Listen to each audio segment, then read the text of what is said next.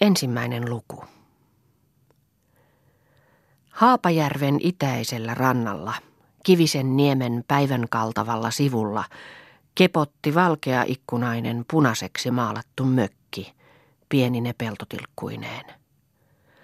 Mökin kierti harvaksi ladottu lappa-aita, jonka päät parin sadan askeleen päässä toisistaan työntyivät pitkistä saloista tehtyinä juohteina Haapajärven syvään rantaan. Mökkiä kutsuttiin siitä syystä jahtirannaksi, kun sen niemen vesakkaisella tyvellä asui paljon jäniksiä, joita Jänislahden kirkonkylän herrat kiirehtivät metsästämään aina kussa vaan rauhoitusaika loppui. Jahtirannan mökki oli Jänislahden pappilan maalla noin kolmisen tuhatta askelta pappilasta ja asui siinä leski kolmen lapsensa kanssa, jota nimitettiin Jahtirannan Kaisaksi. Vaikka mökki olikin kaikin puolin pappilan oma, niin Jänislahden entinen rovasti oli Kaisan ottanut siihen turvattomain lastensa kanssa ilman mitään arentia tai muuta takamaksua. Mutta se rovasti oli kuollut, ja uusi hänelle aivan tuntematoin rovasti oli näinä päivinä tuleva, jonka mieltä hän asumiseensa nähden ei tiennyt. Siitä syystäpä Kaisan mieli näinä päivinä oli levottomampi kuin moneen vuoteen. Väliin painui Kaisan mieli aina raskaaksikin, ja kyyneleet vierähtivät kasvoille. Luonnossakin oli nyt ihaninta, mitä huhtikuun viime päivinä voi olla. Varhaisen kesän helteiset päivät riuduttelivat Tyynen järven selällä lepäileviä viimeisiä jäälauttoja, ja rannan puissa urvat synnyttivät lehtiä – Lukematoin lintujoukkokin kaiutti rinteen metsiä sorsaparvien kisaillessa välkkyvällä lahden pinnalla, josta kauempaa aina väliin kajahteli suuren selkäkuikan huikea ääni. Mitä sanoo uusi rovasti?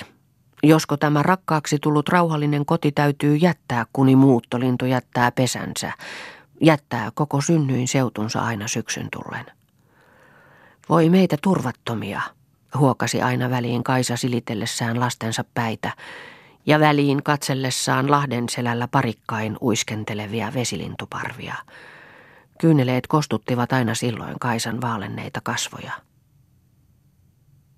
Eilen tiedettiin uuden rovastin perheineen saapuneen Jänislahden pappilaan, ja tiedettiin sen tänä päivänä virkavuotensa ensi sunnuntaina kirkossa saarnaavan tulosaarnansa – jota kuulemaan riensi nyt ken vaan kynnelle kykeni.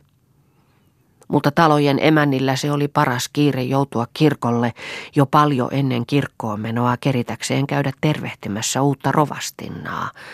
Ja jos mahdollista, saada hieman niin kuin tutustuakin toisiinsa. Niinpä jo varhaisesta aamusta nähtiin ihan parruspuitaan myöten lastatuita ihmisvenheitä mennä johkasevan Jänislahden perää kohti, että koko kiiltävä haapaselän pinta kauan aikaa aivan kauttaaltaan oli venheitten synnyttämänä väreaallokkona, mitkä ristiin vierivät järven pinnalla sortaen aalto aallon, kunnes taas tapasi uusi vastasyntynyt aaltoryhmä, mikä kaikki heikompansa sorti alleen, ja voittajana vieri siksi kunnes heidät hävitti sama kohtalo. Kaisa oli tänä aamuna noussut hyvin varhain toimitukseen lähtemään pappilaan ja päästäkseen ennen muita rovastinnan puheille, kuin hänellä oli suurempi syykin päästä tutustumaan rovastin perheeseen kuin kenelläkään muilla. Mutta kummaa kummemmaksi kävi nyt Kaisan kiire kun näki jo yhtenä pilvenä mennä viiltävän kolmia nelihenkisiä kirkkovenheitä rantansa alatse, eikä toivonut enää edes vilahdukseltakaan saavansa nähdä rovastinnaa tänä päivänä. Tämä pelko povessaan juosta kytyytti nyt Kaisa metsän varjostamaa rantatietä pappilaa kohti, ja oli hän hyvin lääpästyneen näköinen tullessaan pappilan kyökkiin. Sinne oli monia kymmeniä emäntiä jo ennen Kaisaa kerinnyt, joille kyökkipiika tiuskui ja äksenti. Mitä te tänne nyt tunkeudutte? Noopa nyt vasta ihmisiä ovat, kun täyttävät huoneen, ettei ole jalan sijaa. Luistakaa toki ulos sitä tietä, mitä olette tulleetkin.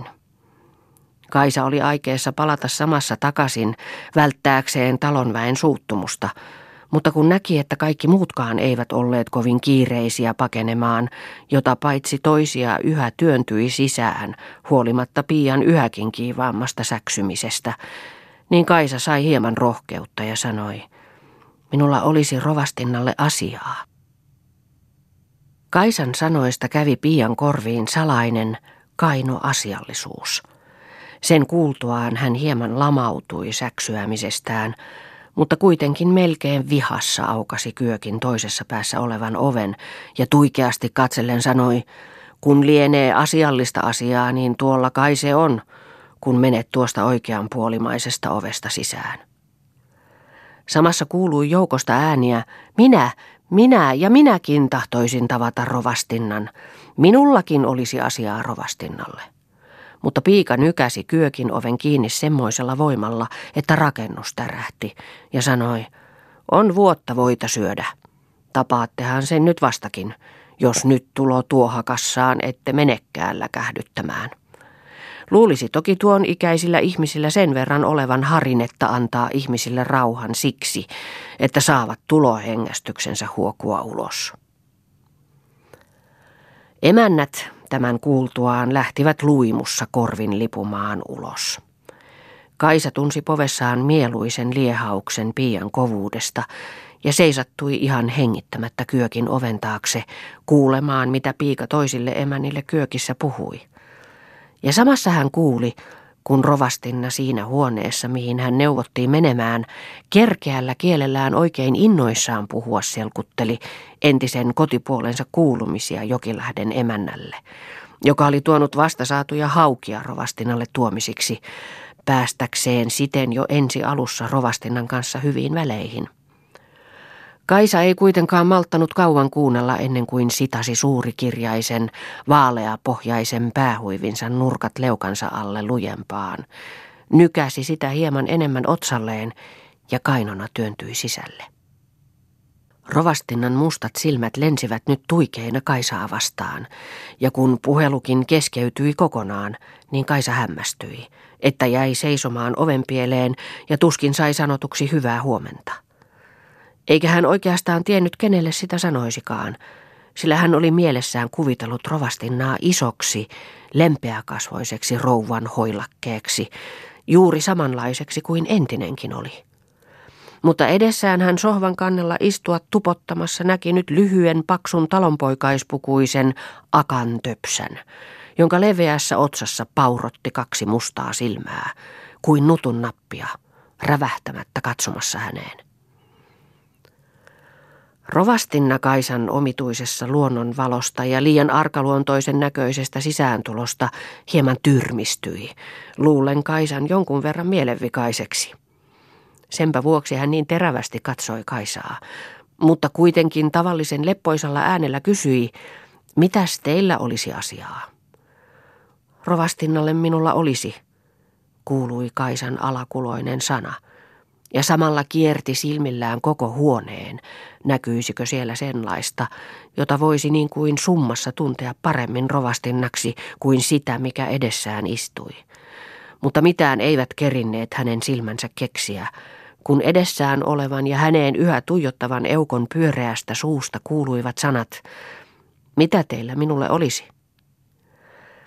Olisihan sitä paljonkin, vaan nyt ei liene tilaa pitempiin, Tulin vaan teitä näkemään, sanoi Kaisa.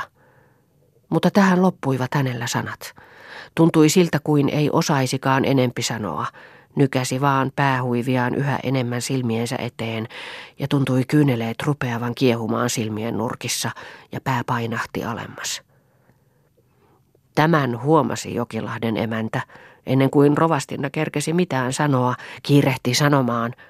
Kaisalla taitaa olla huolena talon asia kun hänen kotinsa on kahden isännän. Miten niin? kuului rovastinnan sanat, ja hieman tulehtunein kasvoin kääntyi Jokilahden emäntään todellakin kuulemaan, miten sen vieraan laita oikeastaan on. Se hänen kotinsa, kun on tämän pappilan maalla, alkoi emäntä. Ja sitä paitsi pappilan oma. Mutta kun tämä Kaisaparka joutui leskeksi kolmen pienen lapsen kanssa, niin entinen rovasti, eli oikeammin rovastinna, otti tämän siihen jahtirannan mökkiin asumaan ja siinähän tämä on nämä leskivuotensa elänyt, kuni herran kukkarossa. Ja entinen rovasti, jos olisi elänyt, niin rovastina kyllä olisi Kaisan ihan sylilapsenaan kantanut elämän halki. Se niin piti tästä Kaisasta. Mutta se on mennyt, eikä voi mennä menneen jäljessä Kaisa, paremmin kuin me muutkaan. Jahtirannan mökki, keskeytti rovastinna. Siitä oli jo illalla puhetta. No hän nyt Kaisa niin kovin ruvetko murehtimaan. Ette hän vielä tiedä sitä surkeutta itkeä, mitä ei ole tapahtunut. Tulkaahan tänne istumaan. Ihmisiä sitä mekin olemme, eikä vaan entinen rovasti ja rovastinna. Kas niin. Istutaanhan tässä näin vierekkäin, niin kyllä surut haihtuvat. Tämän kuullessaan Kaisan sydän hytkähti. Istuessa rovastinnan viereen sohvalle hyrskähti ilon puuska ihan ääneen, ja kyynel tulva purkautui yhäkin rajummin, mutta se heti taukosi itsestään, kun mieli vakautui niihin rovastinnan sanoihin, ihmisiä sitä mekin olemme, ja siihen, että hän nyt oli ainoa siinä keittiön tunkeilevassa suuressa akkajoukossa, joka sai istua rovastinnan vieressä. Rovastinnan mieleen jäi Jokilahden emännän sanat oikeammin rovastinna, joista hän kuuli, että entinen rovastinna on ollut Kaisan elämän turva.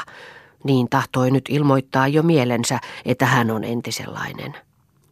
Hän kääntyi vielä enemmän Kaisaan päin ja sanoi, onhan se kamalaa joutua leskeksi varsinkin noin nuorella iällä. Mutta ennen kaikkea Jumala kuulee leskien valitukset ja ottaa korviinsa orpojen huudon. Saattaahan olla, että me samoin kun entisetkin tämän talon asukkaat, otamme teidät sylilapsenamme, jonkun taipaleen kantaaksemme elämän halki, kuten tämä emäntä sanoo, etenkin kun Jahterannan mökki on meidän. Olettehan siinä tapauksessa kun saman talon perhettä, tunnutte ihan sukulaiselta meille. Niin se on tosi se vanha sananlasku, keskeytti Jokilahden emäntä iloissaan, löytää se luoja loukostakin. Kaisa kun jäi leskeksi, ei luullut päähän päivän pääsevänsä, vaan entisen rovastinnan turvissa eli sen ajan kuin pellossa, ja eipä tunnu päivät pahenevan tästäkään lähtien. Kyllä luulen voivani luvata, että ei Kaisan päivät pahene tästäkään lähtien, vakuutti rovastinna päätään mukauttaen sanainsa mukaan. Mutta Jokilahden emäntä, kun näki nyt olevansa niin vaikuttavassa asemassa, niin vieläkin enemmän painaakseen rovastinnan mieleen Kaisan kohtaloa jatkoi. Kyllä se olikin kamalista kamalimpaa Kaisan leskeksi jääminen. Monen muun sitä kyllä täytyy jäädä leskeksi, mutta useimmassa tapauksessa se kohtalo tulee lähestymällä, eikä niin silmänräpäyksessä kuin Kaisaparalle. Sillä häneltä hukkui mies. Hukkui? Huudahti rovastinna, ja tuskaisen näköiseksi kasvonsa kupristaen kallisteli suurta päätään, jota tehdessään tuskin kuuluvasti sanoi, Herra Jumala sentään. Hukkuihan se eräänä helluntai-aamuna kuusi vuotta sitten, jatkoi Jokilahden emäntä. Ei silloin Kaisa jäänyt yksinään leskeksi, vaan viisi muita hänen lisäkseen ja lapsijoukot jäivät kaulaan jokaiselle. Herra Jumala, mihin ne niin? Tuohon Lampokoskeen, ei tästä kovin kauas. Olivat parkkilastia lähteneet laskemaan tänne suituan niskaan. Tiedättehän parkkilasti on korkea. Jos korkea ja heilakka. Jos heilakka, niin kevättulvaisen kosken nujerrellessa ja röyhyytellessä venettä sinne tänne ylös ja alas, oli lasti horjahtanut toiselle laidalle. Silloin yksi humpsaus. Vene kumoon ja miehet suin päin parkkikerppujen sekaan lorakkoon jossa kosken kuohu nieli syvyyteen kuin sannan jyväset mereen. Vetelä on vesivaraksi tyynelläkin, vaan vielä vetelämpi se on koskessa. Hyvä isä sentään. Lähtivätkin pyhänä, vieläpä suurena juhlana. Se oli kai Jumalan rangaistus pyhätyöstä. Voi voi sentään, että ihmiset eivät ajattele Jumalan lakia rikkoessaan, mitä perästä seuraa sanoi rovastinna, ja tummissa kasvoissa näkyi kauhistuksen väreitä. Jokilahden emäntä punalti päätään näyttääkseen jyrkästi vastustavan mielensä rovastinnan päätelmälle ja sanoi, eipä se nälkä katso pyhää, eikä arkea. Silloin juuri aukesi venekulku, niin täytyi lähteä hakemaan henkieloa, kun perheet olivat nälkään kuolemassa. Eikä kukaan voinut toistaan tulesta auttaa. Niin, eläs ollakaan. Kuusi vuotta sitten. Sehän oli yleinen nälkäaika. Se on totta se. Täytyyhän sitä hengen hädässä. Puhe vaikutti Kaisaan, että uudet kyyneleet rupesivat vierimään kasvoille, vaikka hän ei tiennytkään minkä tähden ne tulivat. Mutta ei kuitenkaan niitä voinut pidättää, vaikka tuntuikin häpeältä itkeä rovastinnan vieressä istuessaan. Kun hän ei voinut kieltää itseään, niin nykäsi päähuivinsa kasvoilleen, painoi sitä käsillään kasvojaan vasten ja hyrski, että koko ruumis tutisi. Rovastina taputteli nyt Kaisaa olkapäähän ja lohdutteli. No jäljelle jäänyttä kiveä ei saa ruveta katsomaan. Olkaa nyt huoletta, te voitte tulla minun ensimmäiseksi ystäväkseni. Puhun tästä rovastille ja rovasti kun on niin ahden raamatun selitysten pitäjä, se vaikkapa on semmoinen rintatautinen raihnainen ja räkänen, niin se vaan kiertelee kylissä raamatun selityksiä pitäen. Se sielunhoito, se on meidän rovastin A ja O, alku ja loppu, ensimmäinen ja viimeinen. Niin, ehkä ensi viikolla tulemme käymään siellä. Minä haluan nähdä teidän lapsiannekin. Uskon, että teillä on sieviä lapsia. Tehkäähän nyt siellä toukojanne ja valmistautukaa kaikin puolin hyväksenne käyttämään tätä varhaista, kaunista kesää. Ajatelkaas, kuinka suuret lehdet ovat jo puissa toukokuun kolmantena päivänä. Katsokaas, miten tuomio kukan alkuja luo. Oi kuinka ihana todellakin on tämä kevät. Ei ole suruun syytä. Ilosta ja tyydytyksestä nyt puhuu luonto. Tämän sanottuaan rovastina laski kätensä Kaisan olkapäältä alas. Nousi seisaalleen ja päästääkseen Kaisasta erilleen ojenti lyhyt sormisen turpean kätensä Kaisalle, johon Kaisa tuipasi ohuen kätensä, vaikka siinä mielensä hämmennyksessä ollessa ei tajunnutkaan mitä se merkitsi, ennen kuin rovastina lisäsi, hyvästi nyt. Viekää lapsillenne minulta tuntemattomalta ystävältä terveisiä. Kaisan kasvot olivat taas kyynelistä vapaat, vaikka näkyikin niissä niiden tuhraamia kuivuneita läkkiä. Olisi tuntunut lystiltä vielä viipyä niin ystävällisen rovastinnan luona, mutta kun huomasi, että rovastinna muiden kiireitten tähden tahtoi hänestä päästä, niin lähti ulos, ja mieli oli niin täynnä hyviä toiveita, ettei osannut rovastinnan viimeiseen sanaan, me tulemme ensi viikolla käymään teillä, sanoa vastineeksi mitään kumarteli ja niijaili vaan moneen kertaan vielä ovessa mennessäänkin, ja kyynelten tuhraamissa kasvoissa näkyi sydämellinen tyytymys. Jokilahden emäntä näki nyt hyväksi vieläkin Kaisan puolesta sanoa jonkin sanan, ja ennen kuin rovastinna kerkesi istuutuakkaan jälleen, nousi emäntä seisaalleen ja entistään asiallisemman näköisenä lähestyi rovastinnaa. Rovastina kun näki, että emännällä on joku erinomaisempi seikka mielessä, niin kehoitti emäntää tulemaan viereensä istumaan. Emäntä jo sohvalle rovastinnan viereen istuessaan tapansa mukaan laski toisen kätensä rovastinnan olkapäälle ja sanoi, olisi minun ja monen muun mielestä todella mainio asia, jos tuo Kaisa löytäisi teissä turvansa, samoin kuin entisessäkin rovastinnassa, ja saisi asua siinä paikassa, mihin se nyt on niin lämpimästi kotiutunut. Jos hän siitä tulisi pois, niin tuskin hänestä olisi enää ihmiseksi. Hän on siksi heikko kappale. Hyvä isä, miksi niin? Kuului rovastinnan sanat ja silmät pyöristyivät renkaisilleen revähtämättä katsomaan emäntään. Siksi, että se on lapsi ja lapsena pysyy. Jos ei saa lapsena olla, se murtuu. Hän oli jo pyöräin orsilla jäädäkö ihmiseksi miesvainajansa jättämismurheen aikana – ja jos olisimme ja etenkin entinen rovastinna vähempää huolta hänestä pitäneet, niin ei olisi Kaisa ihmisten joukossa.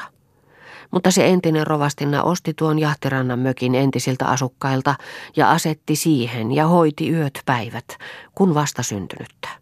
Niin siihen se hiljalleen vakausi siksi, mikä hän on. Vallan vanupäistä hänestä ei tule koskaan. Johan minä huomasin hänestä ihan ensinäkemässä, keskeytti rovastina, että hän on päästä pilalla. Tai on ollut ennen.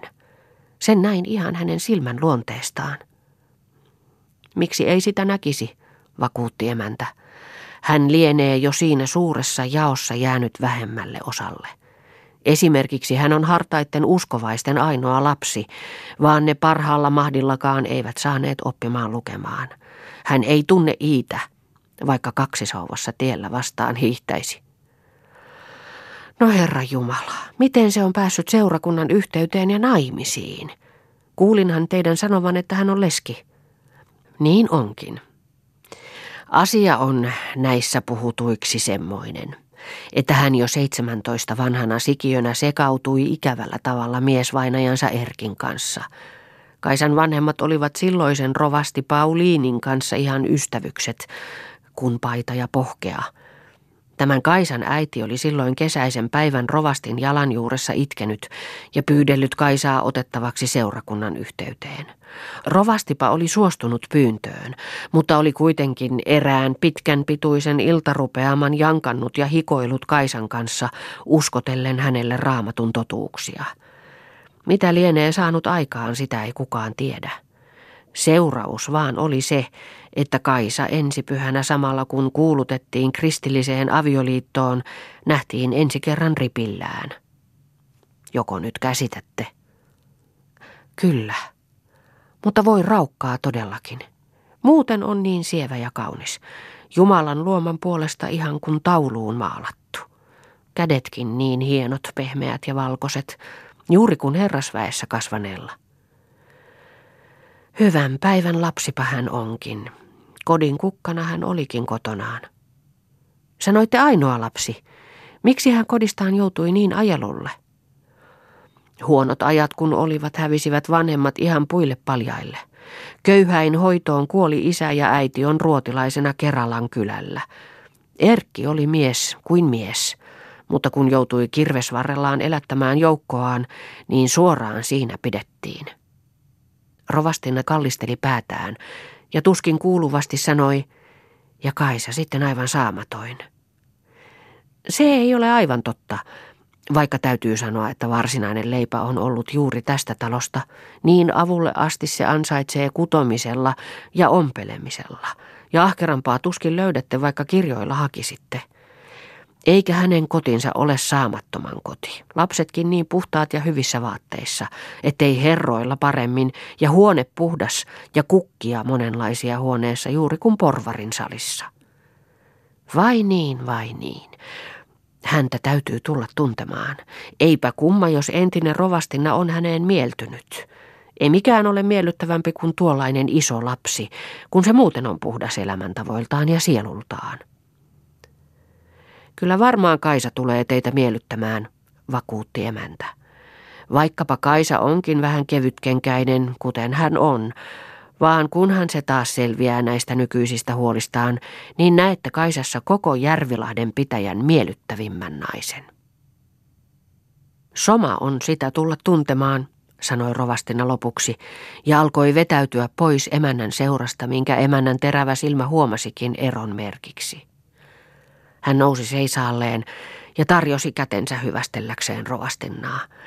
Mutta rovastinnan kädestä pitäen sanoi, tokihan käynette meilläkin, tullaan siellä aikaan.